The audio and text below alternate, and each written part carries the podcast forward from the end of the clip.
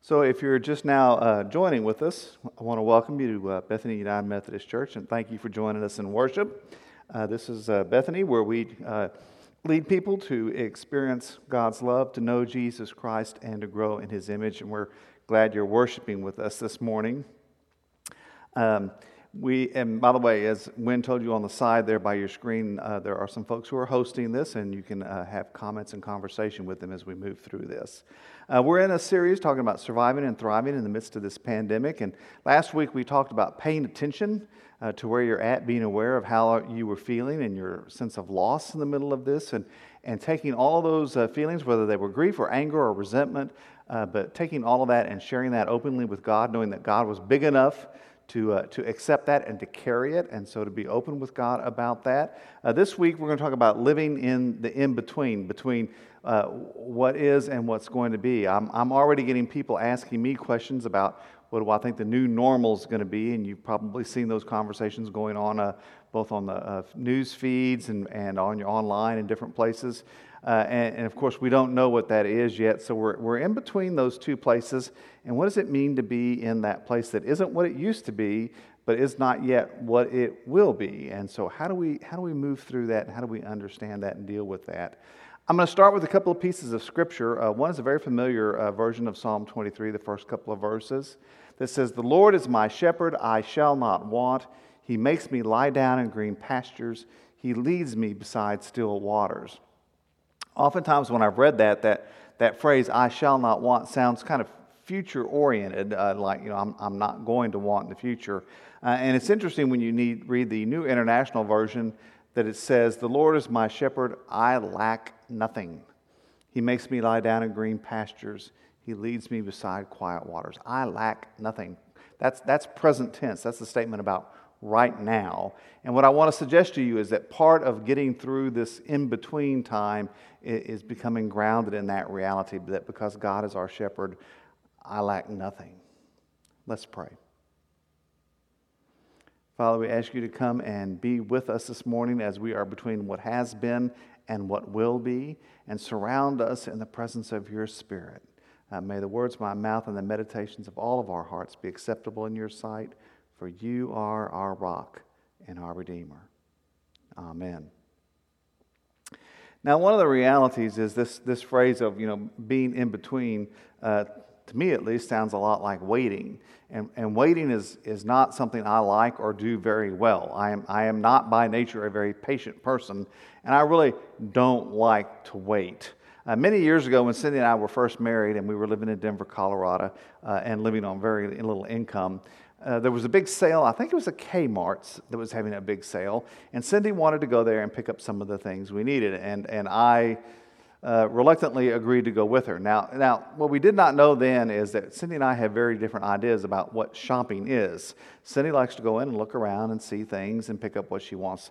I, I want to go in, get what I need, and get out. I mean, I'm, I'm, I'm on a mission, you know, and, and Cindy's a much more relaxed, kind of enjoying it kind of thing. So, so we didn't realize it then, but we've learned since then that, that just to start with, when we go into a store together, uh, we're going in with very different ideas about what we're there to do.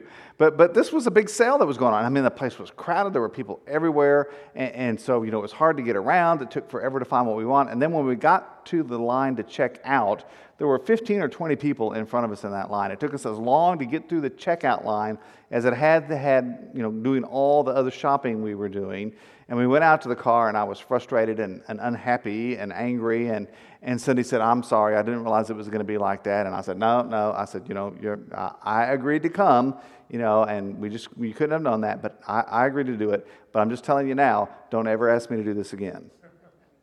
And I, I, it, it's, I think it was at least 25 or 30 years before we went back into a store like that again with me uh, because uh, it, was, it was a negative enough experience. I don't like lines. I don't like waiting. I don't like being stuck there. And you're, some of you are going, yeah, you're with me. You know, and it, sometimes it just seems like wherever you're going, there, there, there's a line of people that's, you know, already in front of you to get in the door and you're having to wait and you're thinking about what else you have to do and where else you have to be that day. And, if you're trying to go somewhere, especially if you live up north and it's in the winter, you know, you get to the bus stop, there's all these people there. The bus is always late when it's cold. And so you're standing out there in the cold waiting, which is even worse. And if you've tried to go to uh, some professional offices before, maybe you've had the experience of, of going in and you're uh, sitting in the waiting room, whether it's a doctor or CPA or whoever it is, and you're waiting and waiting. And, uh, you know, sometimes to me it begins to feel like it's gone on forever. So, you know, I can make about 30 minutes, I can do pretty good. Around an hour, I'm done. And, uh, you know, if it goes much over that, I'm out of there. So, uh, and, and we'll reschedule at some point. So, uh, and we'll discuss this when we reschedule. So I, I, really, I'm, I'm not very good at waiting. The first or second trip we made into Kenya, uh, we were going to have dinner with some of our folks there, some of the people there that were hosting us that time, and uh, at, at the hotel we were staying at. And so we set a time to do that, and I came downstairs, and our friends from Kenya were there waiting for us to have dinner and our team from here uh, was running late. Now, remember, we, we've just gotten there, we're all jet lagged. Uh, but, but nonetheless, I felt bad about that because our, our hosts were already there and we weren't. And so I, I kind of apologized and I said, I'm sorry, you know, we're jet lagged and we're just kind of running behind. And I apologize for us being late. And one of our hosts said something to me that stuck with me ever since then. He said, Well, you know, he says, you don't need to worry about that. He says, You know, we have a saying here in Kenya. He says, uh, We say that Americans have all the watches but Kenyans have all the time. And that has stuck with me all these years. Americans have all the watches, but Kenyans have all the time. Makes me think maybe our perspective on time is uh, not the best, and maybe we're maybe we're a little overbearing with this, and we're a little preoccupied and and perhaps a little possessed uh, uh, of that concern with time. Uh, maybe we need to reframe it and, and think of it differently. And so when we come in this time of waiting, maybe instead of thinking, gosh, when is this is going to be over, maybe we need to develop a sense of expectant waiting. Oh, what's coming? What am I watching for? That there's something coming for us. And I want to invite you to, to kind of work on reframing that in you, uh, that sense of expectant waiting, Rec- recognizing that the place we're in is uncomfortable. We may not like it, but expectant, waiting for what God's going to do. Psalm 130 kind of captures all of that and pulls that together for us. Out of the depths I cry to you, Lord. Lord, hear my voice. Let your ears be attentive to my cry for mercy. Yeah, out of the depths. I mean, there's an honesty to this. Let's be attentive. I, I'm, I'm crying out to you. The psalmist knows full well, and I encourage you also to cry out. If you, Lord, kept a record of sins, Lord, who could stand? But with you there's forgiveness so that we can with reverence serve you. At the same time, there's that cry for, for mercy and that, that cry, Lord, we're waiting for you. There's also an, an affirmation of God's goodness. And he goes on, I wait for the Lord, my whole being waits, and in his word I put my hope. I wait for the Lord more than watchmen wait for the morning, more than watchmen wait for the morning. Israel, put your hope in the Lord, for with the Lord is unfailing love, and with him is full redemption. He himself will redeem Israel from all their sins. As you come into this, you hear that. I wait for the Lord. My whole being, everything within me is waiting for God to show up. And, and then there's that next phrase uh, more than watchmen wait for the morning. You know, the, the night watchman on the, the walls of the city or the walls of the compound was there during the night to watch for. Uh, if someone came to rob the place or if wild animals uh, came to get into the, the flocks. And so the watchman's job was to stay awake through the night and, and, keep alert so that should something happen, he could cry out and wake everybody else to come to, to help him. And those of you who've ever worked a night shift, you know, around three or four in the morning, it is really hard to stay awake and alert. There's just something about our bodies doesn't like that. Uh, and, and, so, you know, the watchman is, waiting for the sun to come up so he's going to be finished, and hopefully with nothing having happened, so that he can be done and, and go get some rest. It's repeated in this, the, the psalmist repeats that phrase. And in, in these old psalms, like this, this form of writing, the repetition of a phrase was a way to give emphasis to it. It's kind of like we would write it, maybe put two exclamation marks behind it. But he wants us to understand, boy, I, I am waiting for you, Lord, and I'm I, with everything I have, I am I'm waiting for you more than, than, than even a watchman who, who waits for the sun to come up so he can go to bed. I mean, I, I am all on point waiting for you. That sense of, of, of you know, really eagerness for what's going to come next. Uh, so, you know, I mean, the psalmist captures that, uh, that wonderful sense of uh, waiting with, with eagerness, both because I'm uncomfortable where I'm at, but also because I'm eager to see what you're going to do, Lord, and that sense of trust in the midst of that. And I want to invite you to kind of think about that as we talk about this a little more. That what are, what are you feeling inside of you, and what is your sense of trusting God as we are in this time of change? You know, when we talk about going from the old normal to the new normal, uh, about, I don't know, 20 years ago, maybe 30 years ago now, there was a, a, language that became very common. It was used a lot in sociology and became very popular called a paradigm shift. Now, a paradigm is kind of a mental map of the way things are, the way you understand yourself and, and the world and how all that fits together. And uh, oftentimes, when we talk about paradigm shifts, the phrase is used to talk about uh, things that, that come with technology, the different ways we use technology and so forth. Uh, uh but it can also be a more fundamental kind of change than that uh, and, and, a more uh, struggled of a change than that. Uh, paradigm shift sounds really neat and clean. You know, uh, we come up with a new technology, so we develop a different way of doing things. But you also have paradigm shifts on a personal level. Uh, we have them uh, psychologically and emotionally, and we have them in our faith. the language of developmental psychology has used this for a number of years to talk about the different phases we go through in life and how we change the way we understand who we are and the world around us as we move through life and things happen in our lives. And that language was brought over into uh, our faith, and it's called faith development, which is the way our understandings of faith change, both as we mature and as events in life change around us the problem with paradigm shift is it just sounds very neat and clean, doesn't it? I mean, it sounds like, okay, well, this has changed. How am I going to do this now? I mean, it sounds very simple. The truth is, what usually happens is it reflects a huge disruption in our lives. Uh, we don't normally make a paradigm shift voluntarily. We make it because the old way of understanding and doing things doesn't work anymore. It's gone away.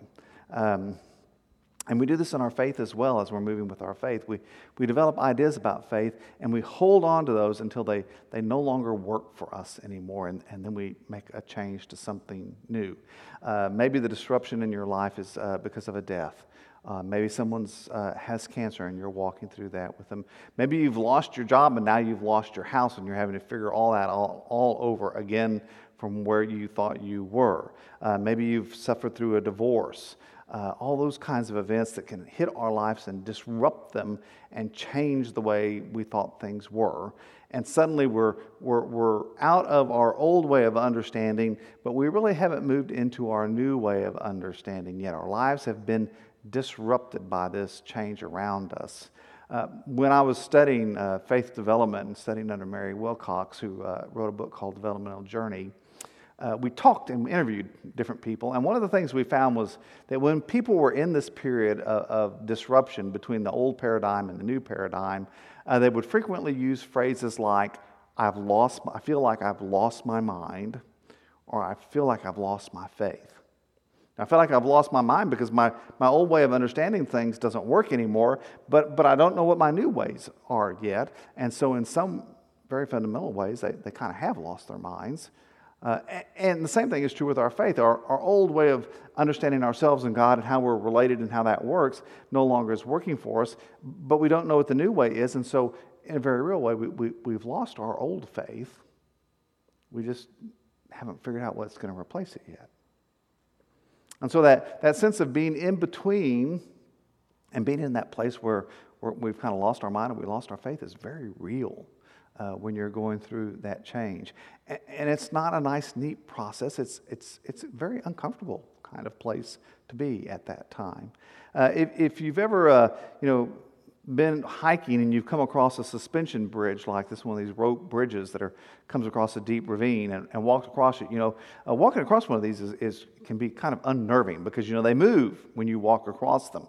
They're not solid and steady, but they're moving. And we've all seen those movies, right? You know, the movies where somebody goes out on a bridge like this and then one end breaks and it falls. So you're walking across that thinking about that as you're going. And it's, it's unnerving.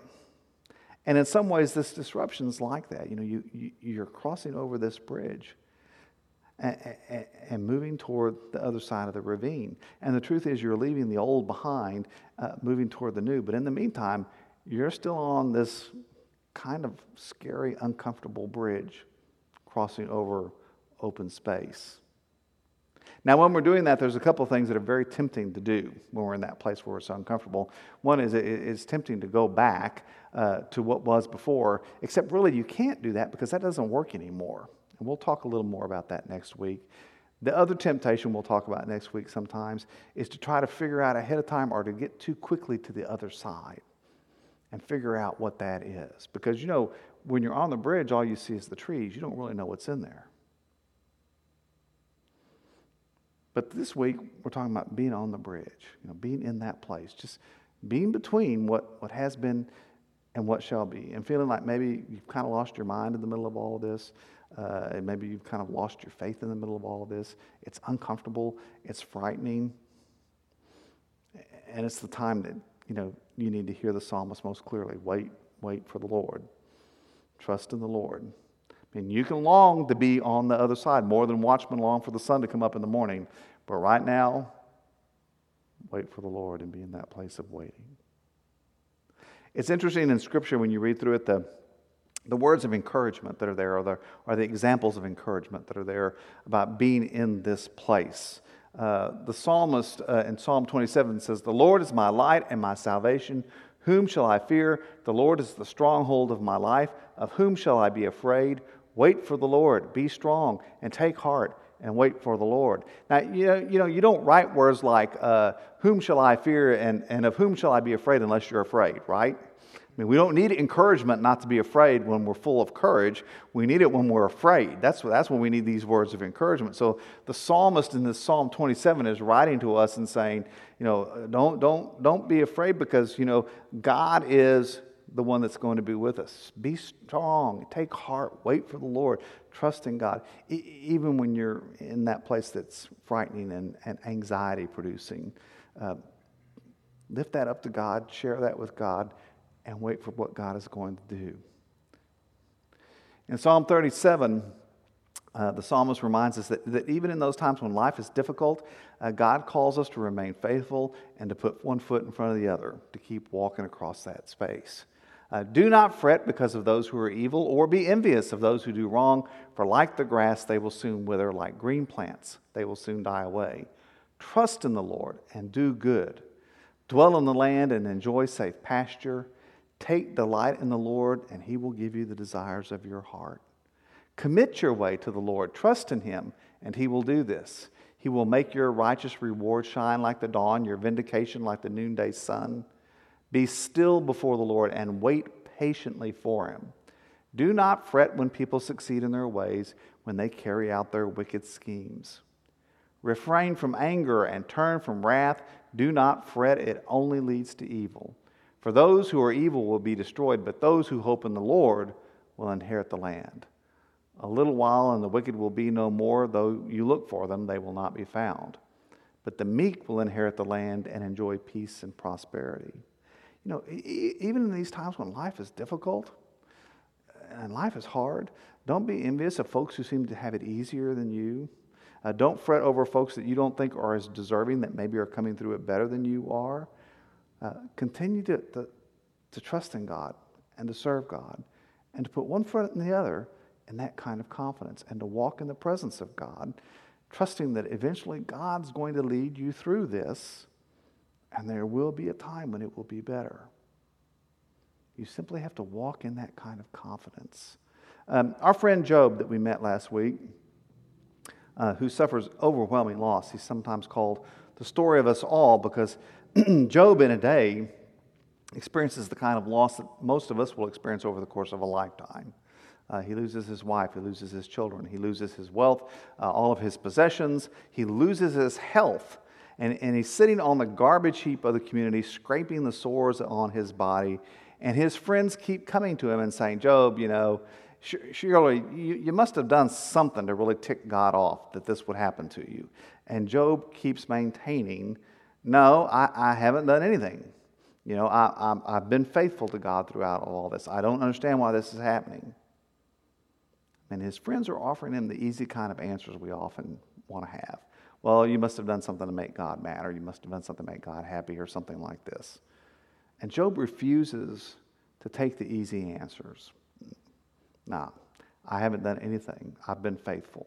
He refuses to take the easy answers. And he admits he doesn't understand it. I don't know why this is happening. I, I, don't, I don't understand. This doesn't make sense. His old paradigm and, and his old way of understanding things are gone. But he doesn't have a new way to do it yet.